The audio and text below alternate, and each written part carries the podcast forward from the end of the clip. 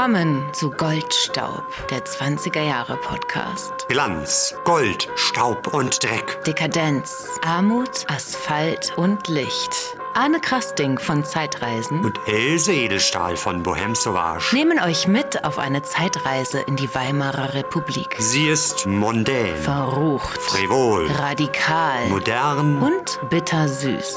Tanzt mit uns auf dem Vulkan. Heilige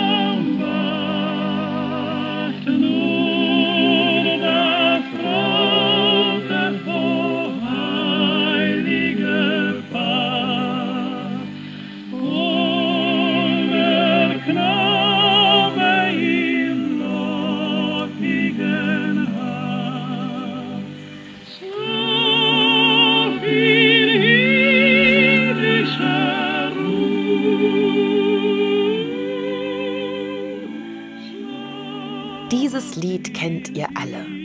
Stille Nacht, Heilige Nacht in einer Aufnahme von den Comedian Harmonists von 1932. Und es bringt uns so richtig in weihnachtliche Stimmung. Ihr könnt es zwar nicht sehen, aber bei uns brennen ein paar Kerzen. Und ihr könnt es auch nicht riechen, aber ein Räuchermännchen aus dem Erzgebirge von meiner Großmutter ja, verbreitet ein bisschen Weihnachtsduft. Das räuchert uns hier ein. Arne. Die Weihnachtsbötzchen, die mir Else versprochen hat, Ich sind leider Weihnachtsplätzchen nicht angekommen.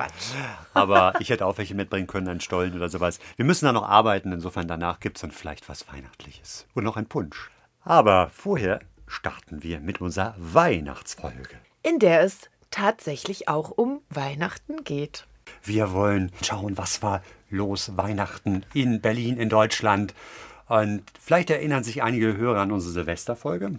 Da haben wir auch geguckt, was ist so passiert an besonderen Geschichten, Anekdoten rund um die Feierlichkeiten. Und da haben wir uns gedacht, das machen wir jetzt auch für Weihnachten. Was gab es für Gebräuche? Was war vielleicht anders als heute? Was hat die Leute damals bewegt in der Weimarer Republik? Ja, und haben da einige spannende Sachen gefunden. Aber dazu später mehr. Ja, erstmal. erstmal, Was sind haben wieder wir da. denn so gemacht? Ja, wir, wir waren nämlich ganz schön lange weg vom Fenster sozusagen und es tut uns sehr leid, dass ihr so lange auf uns warten musstet. Dafür ist die Freude jetzt umso größer, hoffentlich, von beiden Seiten. Ja, und wir haben natürlich nicht gefaulenzt, sondern wir haben hart gearbeitet. Das Mhm. klang ja auch schon mal in der letzten Folge durch. Tatsächlich war November, war ja für, für dich für eine, ja, Beides, Oktober und November war. Monate der, der. Tanzlustbarkeiten. Ja. ja. Dieses Wort ist ja jetzt in aller Munde, äh, seit Ja. kurzem auch.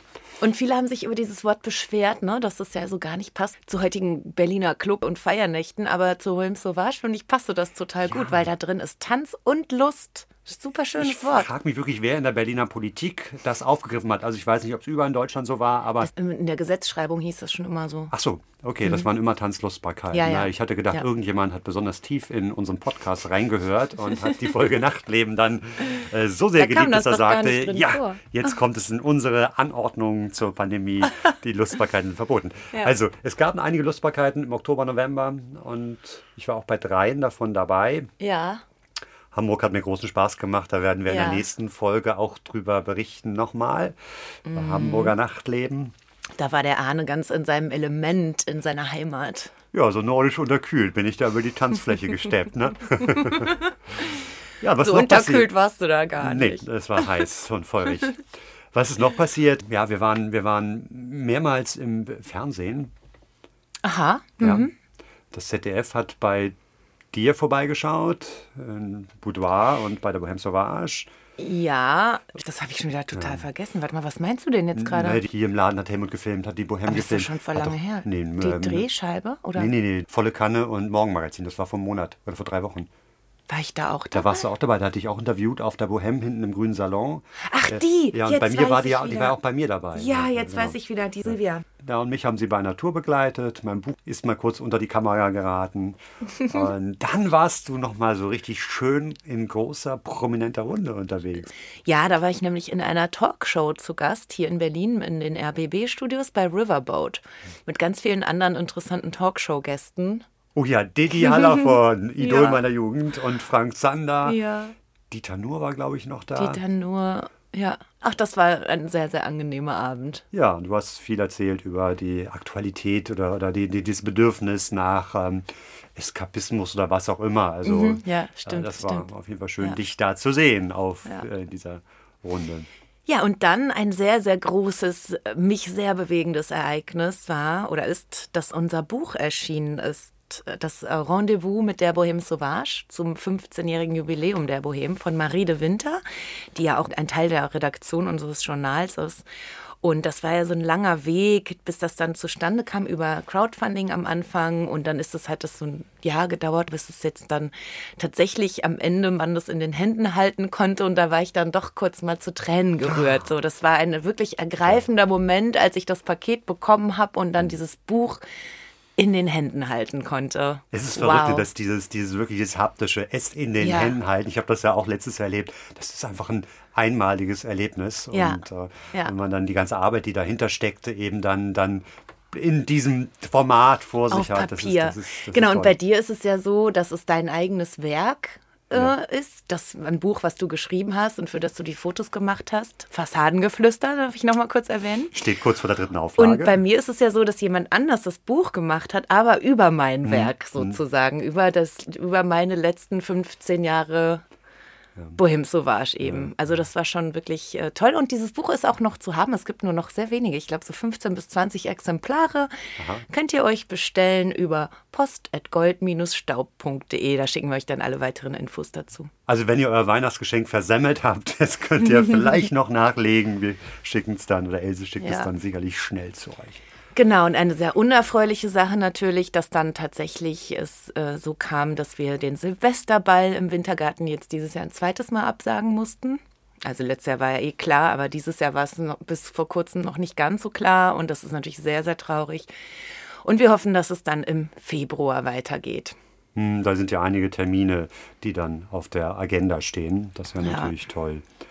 Anne, was hast du denn in den letzten drei Tagen getrieben? Die letzten drei Tagen war ich vor der Kamera und zwar gibt es oder wird es bald eine neue Serie geben über die 20er Jahre.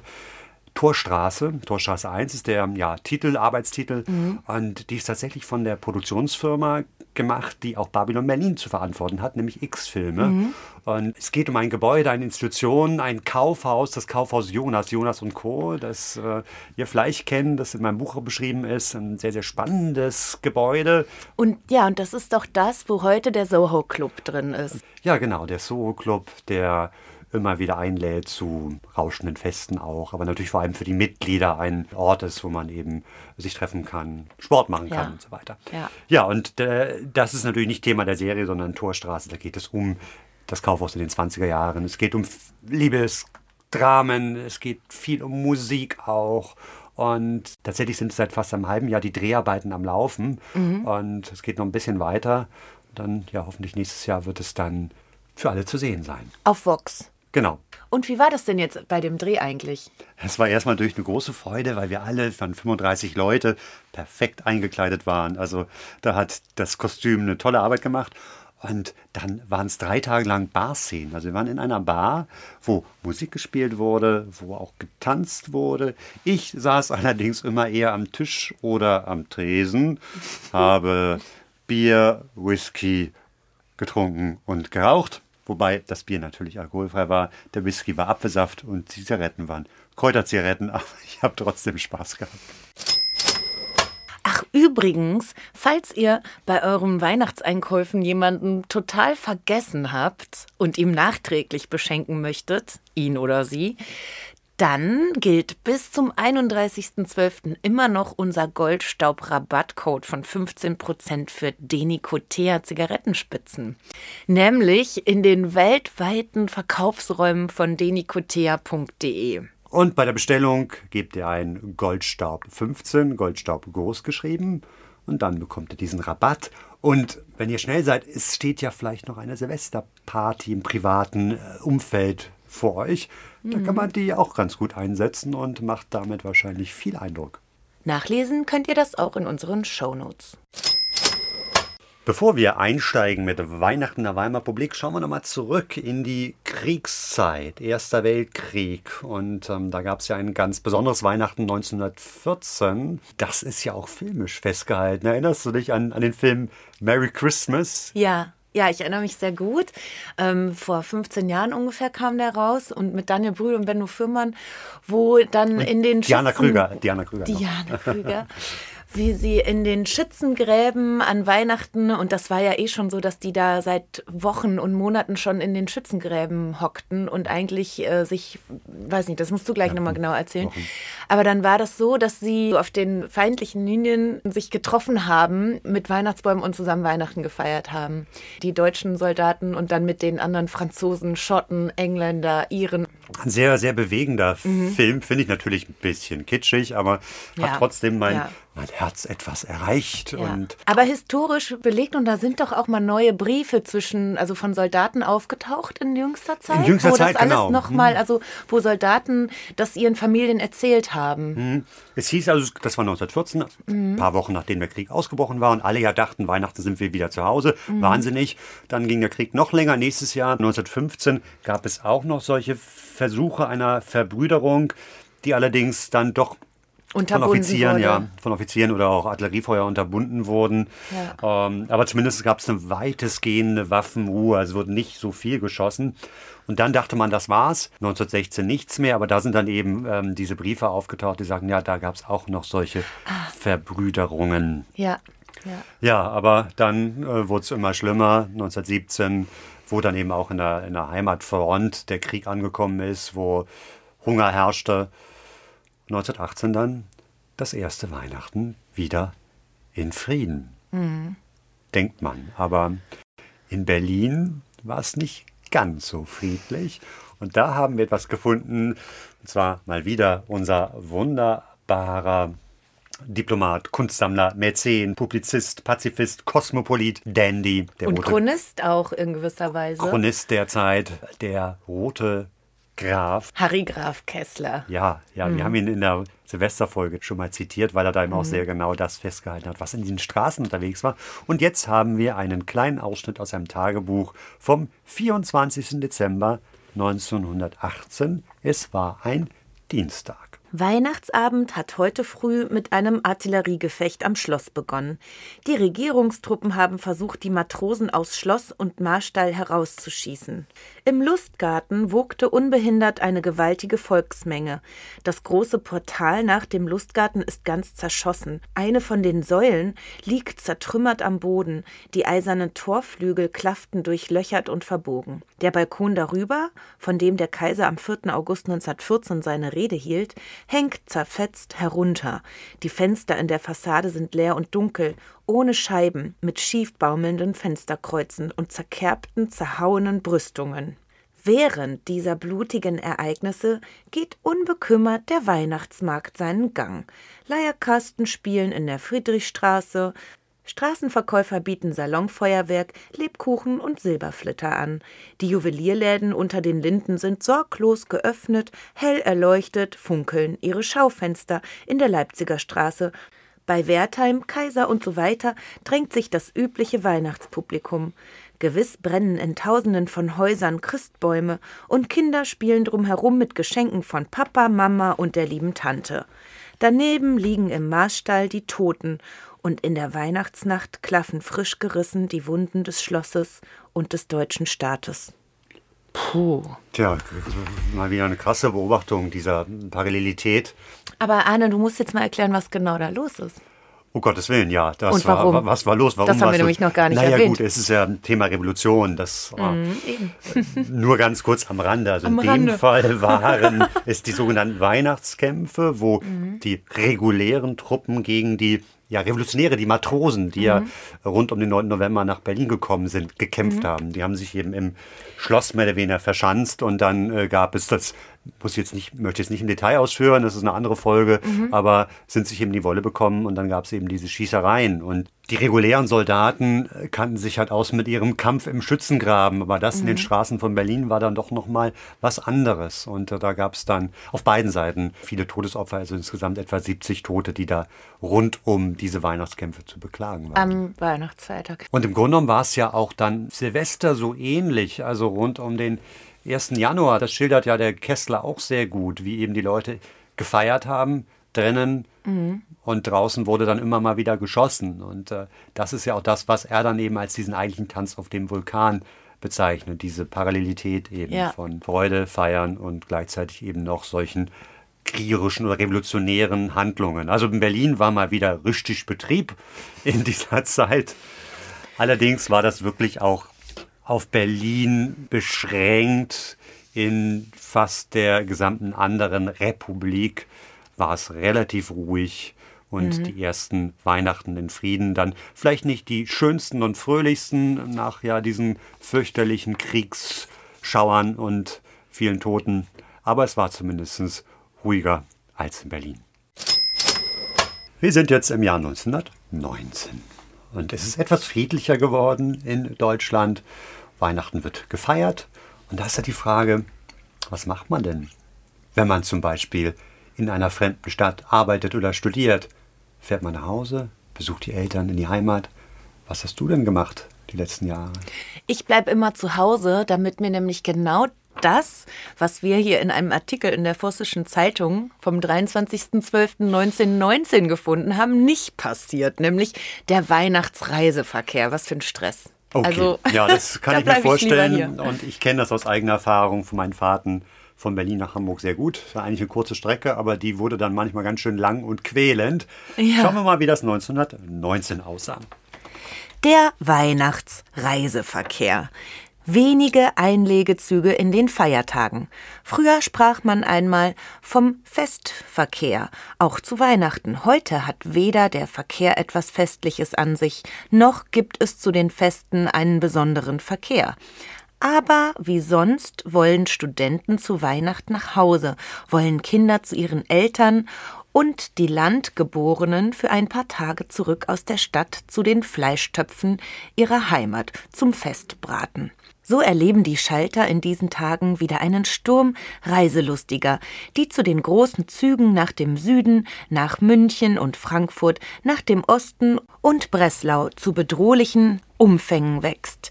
Nach Hunderten zählen die Wartenden an den Schaltern und bei der Mitropa am Potsdamer Platz steht man bis auf die Straße hinaus, bewacht von Sicherheitsbeamten, die für gerechte Kettenfolge sorgen. Lange, aber friedlich ist das Stehen auf Karte. Aber die friedlichsten, weihnachtlichst gestimmten Gemüter werden zu wilden Stürmern und Dränglern, wenn endlich, nach Stunden, die Sperrkette sich löst, der Beamte die Zange feierlich schwingt und das reiselüsterne Auge den Bahnsteig erblickt, mit dem Schild, das seinen Zug ankündigt. Da werden schön gekantete Schachteln zu formlosen Ballen, Koffer platzen und eng umschnürte Pakete und wimmernde Gestalten stehen vor der vorzeitigen Bescherung, die mit versilberten Nüssen, mit Äpfeln und kleinen lieben Dingen dem grauen Bahnsteig einen Schimmer von Weihnacht gibt, bis schwere Stiefel alles niedertrampeln. Vor die Menschenmauer schiebt sich der Zug und nun beginnt ein Kampf, wie ihn die Berliner Bahnhöfe leider nur allzu gewohnt. Auf ein Dutzend Stehplätze kommen vier Sitzplätze, auf 100 Reiselustige 50 Fahrkarten. Nur mitkommen, irgendwo lustig oben im Bremserhaus, auf den Leitern, den Trittbrettern oder Puffern.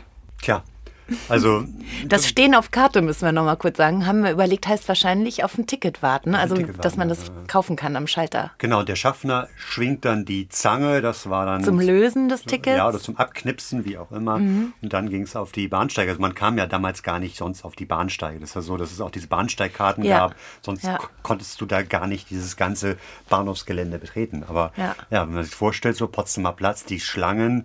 Und schön fand ich, dass Mitropa da ins Spiel kommt. Mitropa, Mittel, wie heißt das? Mitteleuropäische ja, mitteleuropäische Schlafwagen- und Speisewagen Aktiengesellschaft. Ja. Also ein Wort, was Ja. wirklich nach einer Abkürzung schreit.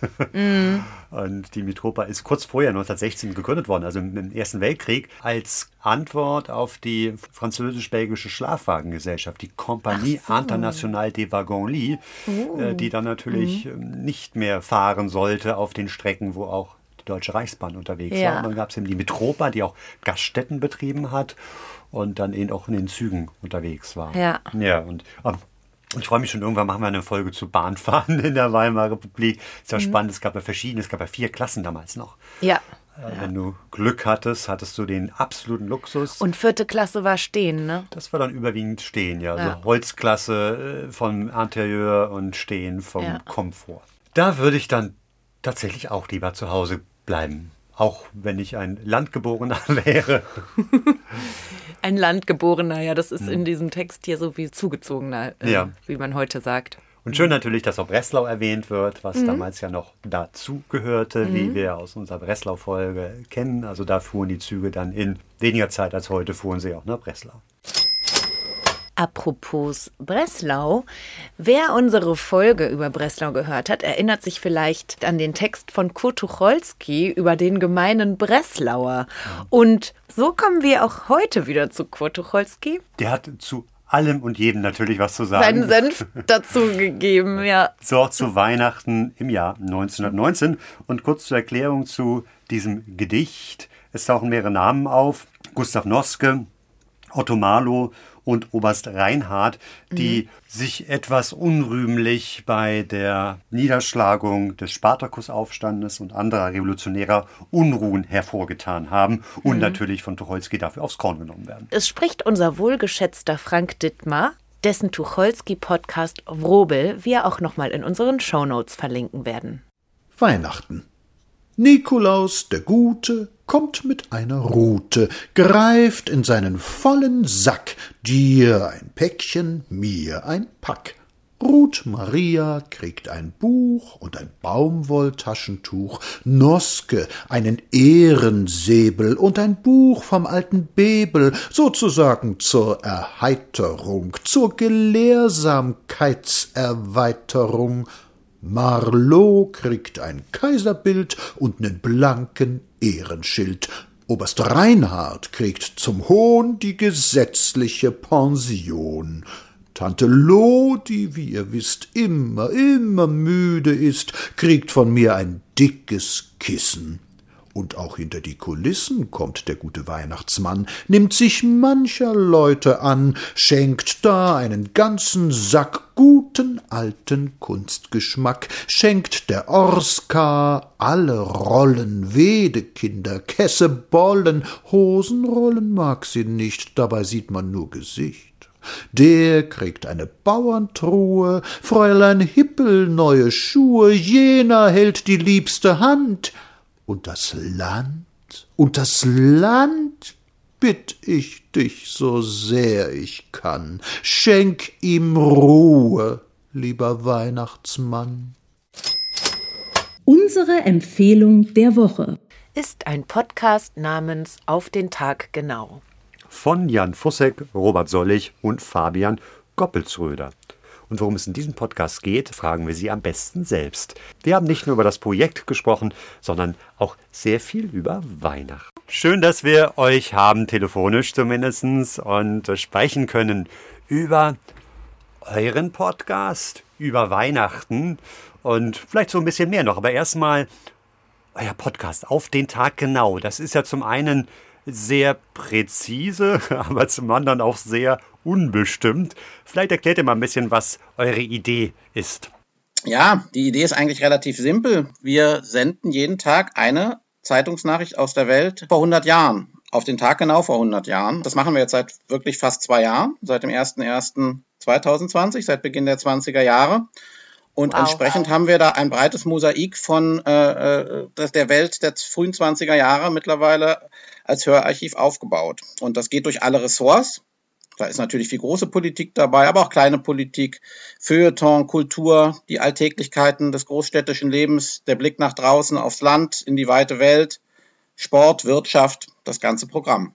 Also ich glaube, das ist schon das Alleinstellungsmerkmal fast unseres Podcasts, dass wir wirklich täglich rauskommen mit relativ kurzen Sendungen aber äh, wirklich absolut zuverlässig in Serie jeden Tag. Und ich glaube, aus meiner eigenen Wahrnehmung ist das äh, irgendwie auch das äh, Faszinierende jetzt für uns in der Arbeit selber am Podcast, dass eben so eine äh, serielle Produktion entsteht, äh, in der man wirklich die Chance hat, eine äh, vergangene Zeit, aus, der, aus der wir auch keine Zeitzeugen mehr aktuell befragen können, die so äh, Tag für Tag aus dem Kleinen, aus der Nuance, aus dem Detail heraus entwickeln zu können. Und es ergeben sich halt über die langen Zeiträume dann auch sehr, sehr viele Bezüge dass Themen, die irgendwann vorkamen in einzelnen Episoden, dass die auf einmal wieder aufgegriffen werden. Und das ist tatsächlich diese Chance, das zu äh, äh erfassen, hat man natürlich, wenn man es auch mit einer bestimmten Regelmäßigkeit hört. Mhm. Es ist so ein bisschen Second Life, ja? also man taucht schon sehr tief ein äh, in die Zeit, vor allem natürlich für uns als Macher, ich hoffe auch als Hörerin, als Hörer. Und gerade in Zeiten, wo das First Life pandemiebedingt so ein bisschen eingeschränkt ist, ist das äh, ganz gut, so ein Second Life zu haben, stelle ich fest. Also das fällt ja fast zusammen. Wir haben am 01.01.2020 angefangen. Im März hatte Corona Deutschland erreicht. Insofern senden wir quasi pandemielang. Und das hat ein bisschen vielleicht die Bedeutung auch nochmal erhöht, dass man da nochmal in einer anderen Zeit sich aufhalten kann die ja durchaus auch Seuchen geprägt war, zumindest am Anfang. Spielt die spanische Grippe auch noch eine interessante Rolle. Ja? Also das kommt natürlich auch vor. Und wie wählt ihr das dann aus? Also entscheidet ihr euch, streitet ihr euch manchmal darüber, was jetzt reinkommt diesen Tag? Wir arbeiten da arbeitsteilig. Das heißt, ich bin am Anfang in den Archiven. Das sind teilweise tatsächlich wirklich wörtlich Archive, weil es viele Zeitungen gibt, die noch nicht digitalisiert sind. Einige sind aber digitalisiert. Also ich arbeite sowohl am Mikrofilm-Lesegerät äh, als auch hierzu am heimischen Computer. Und dann gibt es so eine Art Vorauswahl jeden Tag. Drei bis sechs Artikel, die ich den anderen beiden, dem Jan und dem Fabian, der heute nicht bei uns ist, vorauswähle. Und dann gibt es Redaktionskonferenzen. Und da entscheidet ihr dann demokratisch, was reinkommt und was nicht. Genau, also wir diskutieren das natürlich, wobei äh, Streit gibt's auch mal, um die Frage direkt zu beantworten. Klar, wir haben jeder unsere Vorlieben. Ich bin ja gebürtiger Tscheche und wenn es dann was aus Prag gibt, dann versuche ich das schon durchzubringen. Und Robert zum Beispiel als alter Berliner, wenn da irgendwas aus Charlottenburg kommt oder wo er da als Kind über die Straßen gelaufen ist, natürlich nicht vor 100 Jahren, aber fast. Ich verrate jetzt nicht vor wie vielen Jahren, dann versucht er das natürlich irgendwie dafür Werbung zu machen. Insofern gibt es auch schon sozusagen so eine Anwaltsfunktion für einzelne Artikel dann vielleicht. Aber äh, im Großen und Ganzen lassen wir uns natürlich auch von, von anderen Regeln leiten, die wir uns gesetzt haben. Weil wir arbeiten sozusagen in einer Mischung aus induktiv und, und deduktiv oder so könnte man das so ganz abstrakt äh, formulieren. Also wir sind, haben natürlich eine gewisse, wir nennen das Chronistenpflicht wenn es jetzt irgendwie, ähm, wenn Rat, äh, Rathenau ja. ähm, Außenminister wird äh, oder was er da geworden mhm. ist. Robert, ist der Außenminister geworden? Ja, noch nicht, wird er jetzt im Januar 22. Okay. Ach so, erst dann. Ja. Okay. Also wenn irgend, irgendwas passiert, zum Beispiel ähm, Talat Pascha erschossen wird auf dem Kurfürstendamm, dann muss es natürlich irgendwann vorkommen. Also so groß, mhm. größere Ereignisse, die dann in allen Zeitungen stehen. Das findet natürlich irgendwie Platz, das müssen wir bringen. Und zum anderen aber gucken wir einfach, was aus dem Material auf uns zukommt, also sozusagen induktiv. Da, was Robert da irgendwie auftut, das spricht uns an oder spricht uns nicht an und findet dann den Weg. Insofern ähm, kreiert das Zeitungsarchiv, vermittelt über uns auch den Podcast selbst, könnte man sagen. Ja. Ihr meintet ja vorhin, dass es Nachrichten aus aller Welt sind, aber ihr nehmt es trotzdem nur aus deutschen Archiven oder habt ihr auch noch einen Blick in, was weiß ich, chinesische, amerikanische Archive? Nein, wir sind viel strenger. Wir berichten tatsächlich nur aus Berliner Zeitungen. Ah ja. Das klingt jetzt sehr beschränkt, aber das Berlin war damals eine große Zeitungsmetropole und was wichtig ja. ist, die, die Tageszeitungen erschienen ja in der Regel zweimal am Tag, manche sogar dreimal. Also das mhm. gibt dann immer mehrere Ausgaben pro Tag. Insofern ist das Material sehr, sehr groß. Äh, mhm. obwohl wir das jetzt auch nicht, auch keine Chance haben, alle Zeitungen der Zeit äh, uns anzuschauen, weil vieles gar nicht mehr erhalten ist. Und äh, also es ist insofern ein sehr berlinisches Projekt. Allerdings Berlin als äh, äh Großstadt schaut natürlich damals auch über sich hinaus. Insofern haben wir die ja. Welt über den Berliner Blick vermittelt, haben wir den, haben wir die Welt, die große weite Welt natürlich bei uns auch im Podcast. Und zur Auswahl vielleicht noch ganz kurz. Ähm, das ist, das äh, Format ist an der Stelle ein bisschen brutal, weil es natürlich Tage gibt, an denen es unglaublich viele gute Artikel gibt und wir müssen uns dann halt immer für einen entscheiden. Das ist teilweise schwierig und das ist natürlich auch Gegenstand der Diskussion. Und es gibt schwächere Tage, die gibt es durchaus auch. Montag erscheinen weniger Zeitungen, da sind die meisten äh, Redakteure am Wochenende.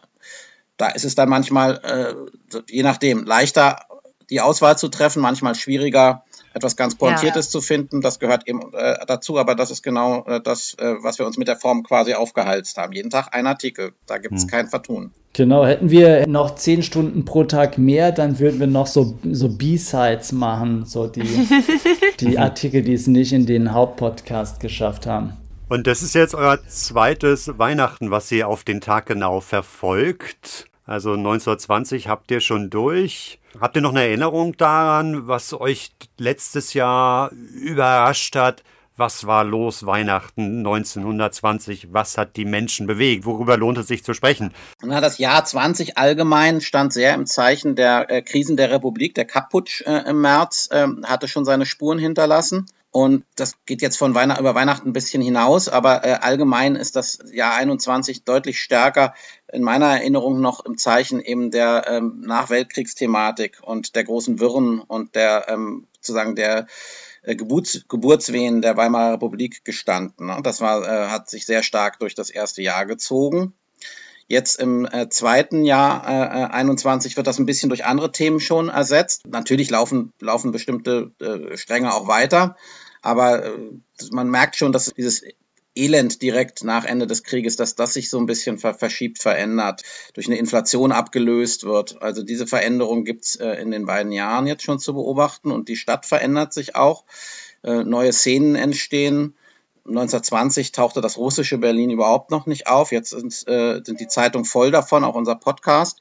Also das sind sozusagen die größeren Themen, die sich verändern. Dann auf Weihnachten bezogen, äh, das sind halt so verschiedene äh, Teilaspekte, die dann immer ähm, da betrachtet werden von den Zeitungen. Also ich kann mich erinnern, 20 war bei allen Festtagen ein großes Thema, die interessanterweise die heidnischen äh, Wurzeln der Feste aufzuspüren. Da hatten wir mehrere Artikel drin. Das fand ich sehr interessant, dass man damals schon so argumentiert hat, ähm, vielleicht auch aus einem neuen republikanischen Geist heraus, dass Weihnachten im Grunde ein synkretistisches Fest sei. Da hatten wir einen großen Artikel, weiß ich wo eben das beleuchtet wird, was da sich für unterschiedliche christliche und vorchristliche Rituale vermischen. Das hatten wir jetzt dieses Jahr nicht. Aber ich weiß nicht, ob das jetzt typisch ist für die Jahre. Das ist, glaube ich, eher, das sind so, äh, eher so ein bisschen Zufälligkeiten, die sich dann eben auch abbilden. Ja. Und etwas, was zeitlos ist wahrscheinlich, also das ist ja auch bei unserem Podcast so, dass man Fremdheitserfahrungen macht, aber auch immer wieder Sachen entdeckt, wo man äh, sagt, dieser Artikel könnte jetzt auch heute ähm, in der Zeitung stehen. Mhm. Und es wird gar nicht auffallen, groß bis auf kleine sprachliche Eigenheiten der Zeit. Und äh, was sowohl 21, aber auch schon ähm, 1920 der Fall war, dass die Zeitungen, die Berliner Zeitungen unglaublich gerne in, äh, in den Schnee, in die Schneelandschaften hinausgehen und berichten. Ähm, mit den Skiern durch Lappland äh, zur Weihnachtszeit oder solche, solche Artikel, die dieses, ähm, dieses weihnachtlich fröstelnde äh, Eis- und Schneemäßige ähm, bespielen sehr ja. stark. Ja. Ja. Und dann auch immer noch aber sowas Pioniermäßiges haben, und da ist wieder die Differenz zu heute. Ja? Also dann, da geht es darum, dass man irgendwie über den Dolomitenkamm läuft als Skiwanderer und da ist halt kein Tourist weit und breit, da ist nichts. Ja? Also diese Tourismusindustrie setzt eben ein, so dass wir jetzt in diesem Jahr Artikel haben, ähm, äh, in denen schon irgendwie sozusagen die neuen Touri neureichen Touristen gewarnt werden, wenn sie nicht die richtige Ausrüstung und Erfahrung haben, dann erfrieren sie und so. Das heißt, es gab schon Wintersportreisen. Ja, das gab's, aber natürlich nicht als Massenphänomen, sondern das sind tatsächlich noch Pioniere, die das tun, die sich das erstens leisten können und die auch Abenteurergeist haben und dass das eben aus einem reinen Abenteurertum zu einem exklusiven Ferienvergnügen für betuchtere äh, Kreise wird. Das ist, glaube ich, genau der, das ist genau die Veränderung, die sich jetzt abzeichnet. Ja, dann lass uns doch mal jetzt ins Jahr 1921 springen, was da im Grunde um eine Nachricht war, die es im Vorjahr noch nicht gab und die die Berliner Zeitung durchzieht. Wir haben das auch gefunden und ich finde es eine äh, höchst kuriose Geschichte. Das Phänomen, äh, auf das du anspielst, ist die geringe Verfügbarkeit und Erschwinglichkeit von Weihnachtsbäumen. Das ist ein ganz großes Thema, das immer wieder in, in den verschiedenen Zeitungen äh, gebracht wird und äh, auch sozusagen den Unmut aus der Bevölkerung aufgreift, dass viele Leute wirklich fürchten müssen, ohne Weihnachtsbaum im Wohnzimmer Weihnachten verbringen zu müssen. Es gibt eine Situation, einen Artikel, den wir schweren Herzens jetzt nicht senden können, weil was anderes, nochmal Wichtigeres sich davor geschoben hat. Äh, da geht es um eine Prügelei, dass also hier Händler quasi ausgeraubt werden auf offener Straße, die Leute sich die Weihnachtsbäume stibitzen und dann sind es nicht genug und dann gibt es ah, also ja, auf der Straße eine Schlägerei. Plünderung. Plünderung sind ein großes Thema allgemein. Und das betrifft auch die Weihnachtsbäume. Und dann gab es doch noch so eine Abholzaktion, die ein bisschen aus dem Ruder gelaufen ist. Wir haben da am 23. Äh, äh, Dezember tatsächlich einen großen Artikel drin, dass das offenbar in großer Zahl äh, gemacht wurde und viele hm. Leute dann eben auch mehr als einen Baum geschlagen haben und versucht haben, die Bäume dann wieder teurer offenbar in der Stadt zu verkaufen. Mhm. Und die, die, die, die S-Bahn vom Wannsee, die dann zurück in die Stadt fuhren, müssen völlig überfüllt gewesen sein mit Menschen und mit Bäumen. Und überall hat's gepiekt. überall hat's gepiekt und die, die Leute saßen teilweise auf den Dächern, wie, wie das sonst nur im Sommer der Fall war. Und die, die, die äh, Waggons waren voll mit, äh, mit nadeligen Bäumen. Also das ist ein sehr kurioses Bild. Äh, was wir wie da. jetzt auf den Dächern von der S-Bahn? Ja, mhm. ja. Oh. Mhm. Das sind so Bilder, wie man sie sonst so klischeemäßig aus Indien kennt oder ja. so. Ja? Also die, ja. die Leute sitzen an den, äh, an den Rändern auf dem Dach und bringen ihre Weihnachtsbäume mhm. heim. Die Ursachen dafür, warum Bäume so überteuert sind, warum es einen Baummangel gibt, ähm, dem konnten wir jetzt auch nicht so ganz genau bis ins Detail nachspüren. Da müssen noch mehr Faktoren eine Rolle gespielt haben. Entscheidend ist aber auch, dass das äh, Deutsche Reich eine, eine kleine Inflation, die im Verhältnis zu 1923 dann ähm, als klein bezeichnet werden kann, damals aber als sehr, schon auch als sehr erschütternd wahrgenommen wurde. Das dominierte die Zeitung auch über Wochen, wie der Kurs der Mark gegenüber dem Dollar absank und die Kaufkraft immer mehr nachließ und eine Inflation einsetzte. Und das hat zur Folge, dass alles, was zum besinnlichen Weihnachtsfest dazugehört, von den fein gewürzten Keksen über äh, Lametta-Schmuck bis eben zum Weihnachtsbaum selbst, teuer geworden ist. Viele können sich das nicht richtig leisten und das ist ein Dauerthema in den, in den Zeitungen. Für diese Probleme gibt es dann verschiedene kreative, mehr oder weniger kreative Lösungen, die dann auch äh, in den Artikeln, die wir bringen, ventiliert werden. Was denn zum Beispiel?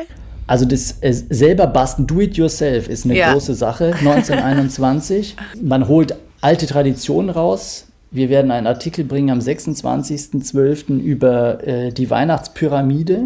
Aha.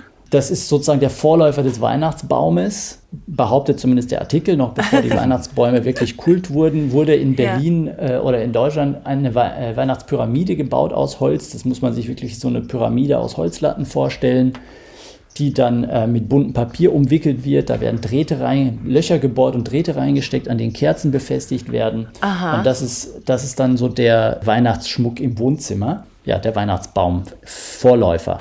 Ja. Das wird aufgegriffen. Wir haben Artikel mit wirklich Bastelanleitungen, wie, wie macht man Weihnachtsgeschenke, weil auch Spielzeug teuer ist, dass man den Kindern irgendwie einen Eisenbahnzug aus Zigarrenkisten bastelt. Ja, vielen herzlichen Dank, ihr beiden. Von meiner Seite auch vielen Dank für die Einladung.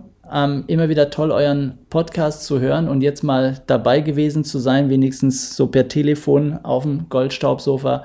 Ähm, vielen Dank euch. Ja, danke auch und wir sagen einfach mal à bientôt. Tschüss. Tschüss. Ciao. Falls jemand von euch tatsächlich noch etwas basteln muss für Weihnachten, hört doch mal rein in die Folge, die auf den Tag genau am 10.12. gesendet hat, wo es eben um Bastelanleitungen geht. Gelesen wird diese Nachricht von Paula Loy. Eisenbahn und Puppenbett. Kleine Basteleien für den Weihnachtstisch von Elfriede Behne. Die enorme Preissteigerung auf allen Gebieten bringt uns zu einer Einschränkung, die naturgemäß die am leichtesten zu entbehrenden Dinge betrifft, zu denen zum Kummer der Kleinen auch das Spielzeug gerechnet wird. So muss manche Mutter schweren Herzens darauf verzichten, die Weihnachtswünsche der Kinder zu erfüllen. Und doch kann mit einiger Überlegung und gutem Willen allerhand Spielzeug ohne Kosten von der Mutter selbst hergestellt werden. In vielen Fällen wird auch der Vater seine Fähigkeit in den Dienst des Weihnachtsmannes stellen, ist er doch meist in technischen Dingen nicht unerfahren. Da, wo er zum Basteln neigt, wird ihn seine eigene Erfindungsgabe bald dazu bringen, hübsche und gediegene Spielsachen zu machen und sie lustig und bunt zu verzieren. Wir wollen hier nur einige Anregungen und praktische Winke geben, aus denen heraus die Väter, die sich bisher noch nicht auf diesem Gebiet betätigt haben, je nach dem Material, das zur Verfügung steht, neue und hübsche Sachen schaffen können. Wenn ihr wissen möchtet, wie es weitergeht, dann schaltet ein bei Auf den Tag genau. Den Link dazu findet ihr in unseren Shownotes. Aus aktuellen Gründen haben wir uns entschlossen, noch eine weitere Nachricht aus dem Jahr 1921 einzulesen. Eine nicht so erfreuliche Nachricht. Nämlich die Grippeepidemie in Berlin. Eine Grippeepidemie ist plötzlich in Berlin aufgetreten und hat viele Menschen aufs Krankenlager geworfen. Die Krankheit verläuft im Allgemeinen leicht, doch sind auch schon eine Reihe von Erkrankungen mit nachfolgenden Tode beobachtet worden. Dass die Epidemie eine so starke Ausdehnung nehmen wird wie in den Jahren 1918 und 1919, ist höchst unwahrscheinlich, da jetzt die Ernährungsverhältnisse wesentlich besser liegen und ärztliche Hilfe wieder leichter zu erreichen ist. Das bezieht sich natürlich auf eine unserer frühen Folgen, als wir über die spanische Grippe berichtet haben. Diese unerfreulichen und beklagenswerten Zustände kennen wir leider auch. Etwas anderes haben wir gefunden, was uns unbekannt war und worüber wir uns sehr gefreut haben. Ein Gebrauch zu Weihnachten. Weihnachtsscherze. Das haben wir ja ähm, zur Silvesterfolge gab es ja auch Silvesterscherze. Also das scheint irgendwie in den 20ern. Äh, Ja, der, Sehr der. Mensch war scherzhaft unterwegs. Ja, ja. Also, jedes große Fest hat seine kleine Vorfeier. Zum Weihnachtsfest gehören allerlei Scherzartikel, ähnlich wie sie den Karneval einleiten. Vielleicht stammen die Weihnachtsscherze auch vom Nikolaustage her, deren Mummenschanz und fröhliche Neckerei der Kinder jetzt noch üblich sind in West- und Süddeutschland. Der Norddeutsche ist vielleicht weniger sinnig. Er hält es mit den deutlicheren Scherzen, schreckt auch vor einem tüchtigen Spaß nicht zurück. Das kann ich als Norddeutscher aber mal bestreiten. Hm. Weiter geht's. Betriebsame Geschäftsleute haben diese Freude an solchen kleinen Vor- und Weihnachtsfreuden geschickt ausgenutzt. Der Waldteufel, diese brummende, an einem Faden kreisende Papptrommel, ist längst nicht mehr mit der lärmenden Knarre der alleinige Scherzartikel der Weihnachtswochen. Überhaupt spielt der Lärm nicht mehr wie einst die Rolle bei den Scherzartikeln des Weihnachtsfestes. Der Berliner, überhaupt der moderne Großstädter, hat ja schon genug Lärm um sich herum, angefangen mit dem Geklapper der Tippmaschine bis zu den Autohupen, dem Gerassel der elektrischen Wagen und dem gewaltig stampfenden Geräusch der Druckmaschinen, der elektrischen Turbinen und aller ihrer Maschinenschwestern. Höchstens der wenig benutzte krähende Hahn aus Zinnguss ist noch solch ein Lärminstrument. Ob der Berliner aber in unserer Zeit weniger lärmlustiger geworden ist? Wer will das behaupten? Jedenfalls sind die Lärminstrumente jetzt seltener unter den Scherzartikeln. Auch das gackernde Huhn, vorne pickt es und hinten nickt es, ist kaum noch zu finden. Der Geschmack hat sich zum Mindesten geändert, wenn er sich nicht etwa gebessert hat. Auch von der laufenden Maus und den vielen anderen automatischen Blechspielzeugen scheint man Abschied genommen zu haben.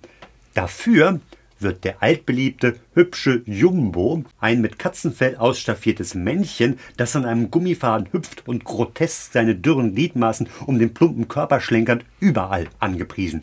Nicht nur in der alten Form des grinsenden Affen sprengt er auf und nieder, auch als bunt gekleideter Tiroler, als Spreewäldlerin und in vielen anderen bunten Verkleidungen macht er seine lustigen Sprünge. Außerdem gibt es noch die altbekannten Stehaufmännchen, die sich von keinem Schicksalsschlag niederhalten lassen. Mancher Pessimist sollte solch ein Stehaufmännchen in seine Seele gesetzt bekommen. Ja, aber ich weiß nicht, wann das dann eingesetzt wurde. Also diese Scherze, sind die dann Heiligabend, bevor dann ähm, besinnlich gesungen wurde, hat man dann irgendwie das Stehaufmännchen mal eben kurz über den Tisch hüpfen lassen oder wie waren die im Geschäft? Weihnachtsscherze und Kinderspielzeug zu Weihnachten, das ist schön, aber leider haben nicht alle Kinder das erleben können, vor allem in den wirtschaftlichen Krisenzeiten der Weimarer Republik. Und es gibt ein Gedicht von keinem geringeren als Erich Kästner, der sich darüber auslässt. Dieses Gedicht heißt Morgen, Kinder, wird's nichts geben, aus dem Jahr 1928. Vorgetragen von Holger Turm. Einst als Kurt Morek hier präsent, jetzt ist er Erich Kästner. Morgen, Kinder, wird's nichts geben. Nur wer hat, kriegt noch geschenkt. Mutter schenkte euch das Leben. Das genügt, wenn man bedenkt, einmal kommt auch eure Zeit. Morgen ist's noch nicht so weit. Doch ihr dürft nicht traurig werden. Reiche haben Armut gern. Gänsebraten macht Beschwerden. Puppen sind nicht mehr modern. Morgen kommt der Weihnachtsmann. Allerdings nur nebenan. Lauft ein bisschen durch die Straßen. Dort gibt's Weihnachtsfest genug. Christentum vom Turm geblasen macht die kleinsten Kinder klug. Kopf gut schütteln vor Gebrauch. Ohne Christbaum geht es auch. Tannengrün mit Osrambirnen. Lernt drauf pfeifen. Werdet stolz. Reißt die Bretter von den Stirnen, denn im Ofen fehlt's an Holz.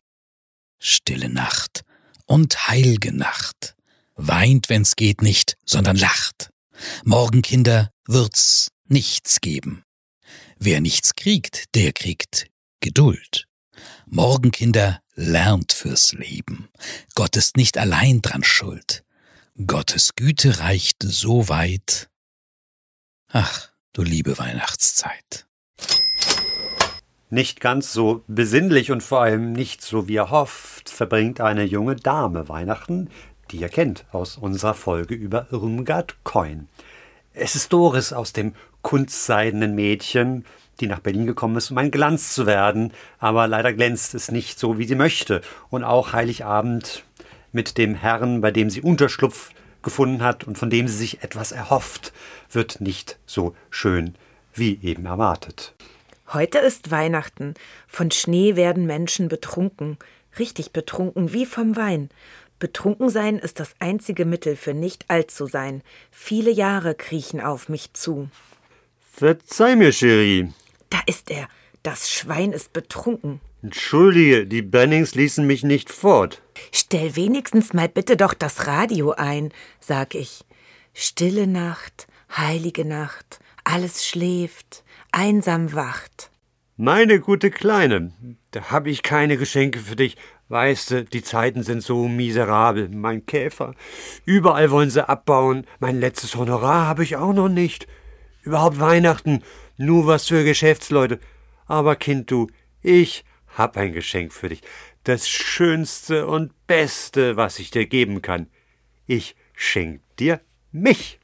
Und hopst mir damit samt von Schuhen und Hosenträgern aufs Bett.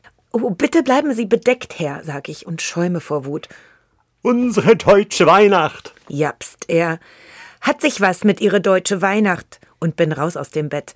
Mit einem Besoffenen schlafen. Nein, mein Koffer.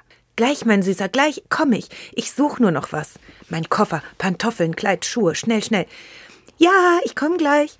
Schlüssel auf dem Tisch, Gott sei Dank. Schnell, schnell. Stille Nacht, heilige Nacht. Wo sind die Schlüssel? Stille.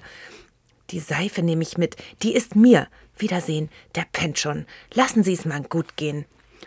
Und habe dann eine Nacht im Winter im Tiergarten halb geschlafen auf einer Bank. Das kann ja keiner verstehen, der es nicht erlebt hat. Ach, Doris, ja, da wird's mir immer wieder traurig ums Herz. Und Ihr Herr hat sich ja wirklich keine Mühe gemacht mit einem Weihnachtsgeschenk. Ja, dafür haben wir einen anderen gefunden, der da ein wenig trickreicher war und sich ein bisschen mehr Mühe gegeben hat. Das kann man so sagen. Hier aus einem Artikel vom 24.12.1926. Der Trick des Pelzmarders.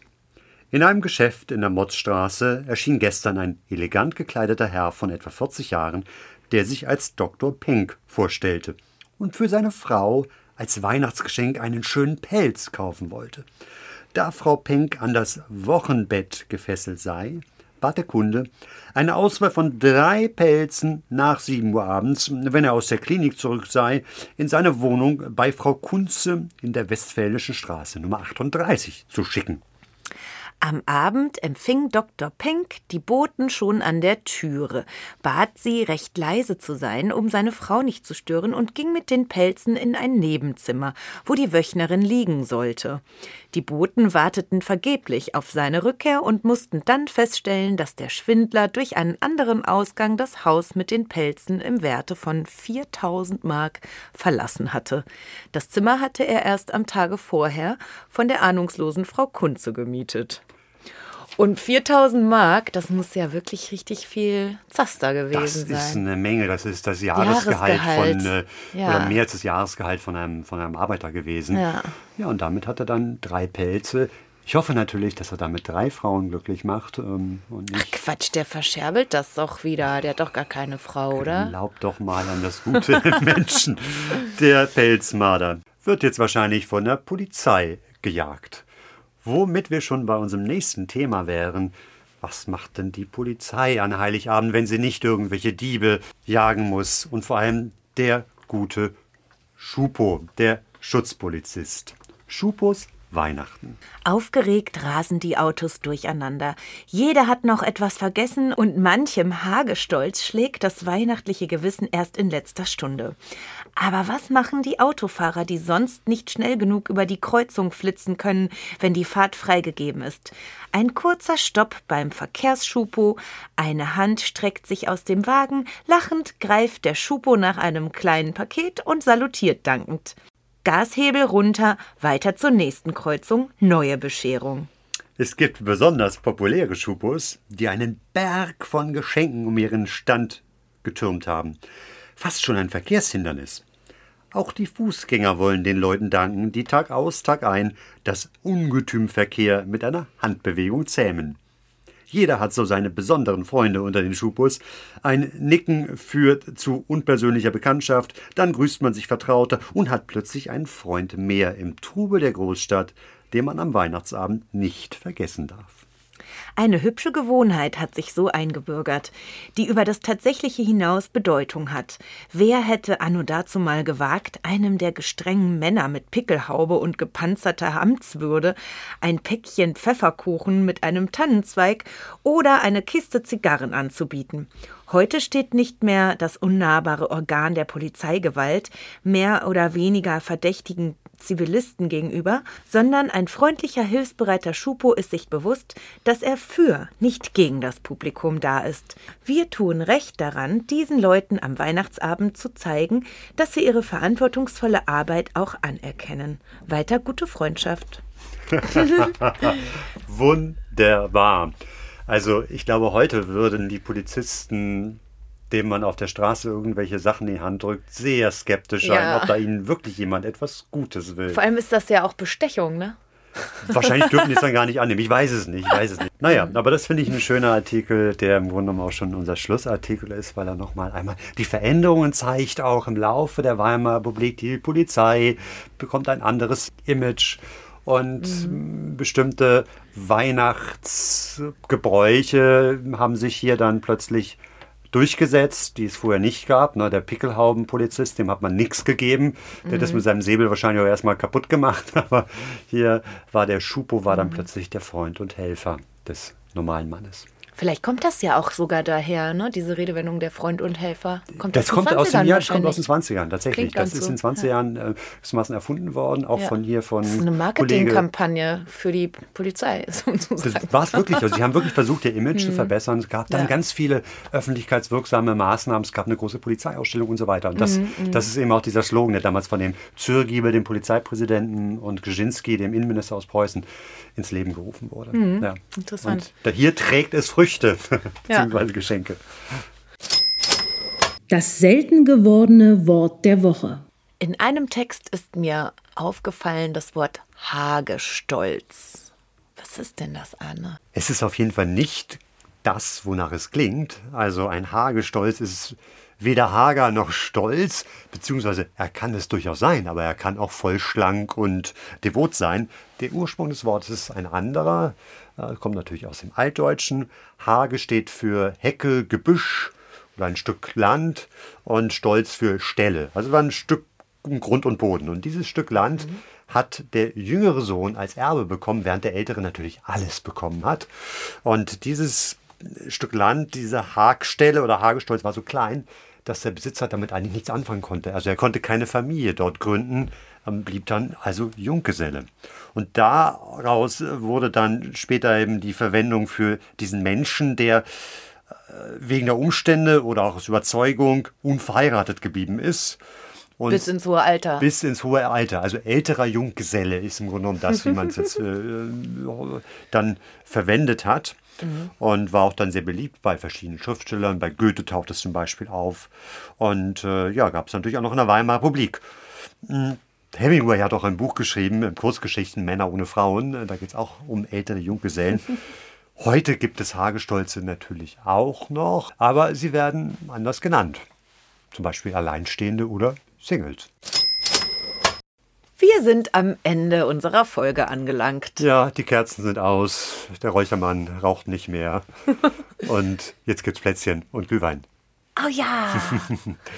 Ja, vielen Dank an unsere Gäste und wir möchten uns auch noch bei Jan bedanken, der uns bei der Recherche geholfen hat und einige dieser wunderbaren Artikel gefunden hat. Wir hoffen, dass euch diese Folge gefallen hat und ihr auch grundsätzlich unseren Podcast schätzt. Ja, das war mal wieder ein ganz schönes Stück Arbeit. In der Tat, trotz Glühwein. Und natürlich haben wir auch Kosten. Und daher würden wir uns über eure Unterstützung freuen. Ihr findet auf unserer Webseite gold-staub.de einen Button. Den könnt ihr anklicken und uns einen beliebigen Betrag spenden. Worüber wir uns kolossal freuen würden. Und jetzt wünschen wir euch fröhliche Weihnachten, schöne Feiertage, schöne Wintertage und einen Guten Rutsch ja, ins hoffentlich Feucht positive fröhlich. Jahr 2022. Ja. Und wir hören uns dann auch bald wieder im Januar. Gibt es unsere Hamburg-Folge. Ja, die Hamburg-Folge. Freue ich mich Wie, wie sagt man das? Hamburg mit Hamburg, CH. ja. Die ich mich natürlich total freue. Da könnt ihr dann nämlich Anne äh, Plattdeutsch schnacken hören. Sagt man das so? Ja, ja, Snacken, ne? Ist So, doch mal ein Bein ja. platt. Aber da, oh, jetzt haben wir schon zu Ja. viel verraten. Also das äh, wird euch aber noch viel, viel mehr erwarten über das Hamburger Nachtleben. Und zum Abschluss haben wir jetzt für euch noch einen schmissigen Weihnachts-Charleston von Fred Bird. Den hat uns mal wieder unser Musikexperte Stefan Wute empfohlen. Vielen Dank dafür und viel Spaß mit dem Christmas Charleston.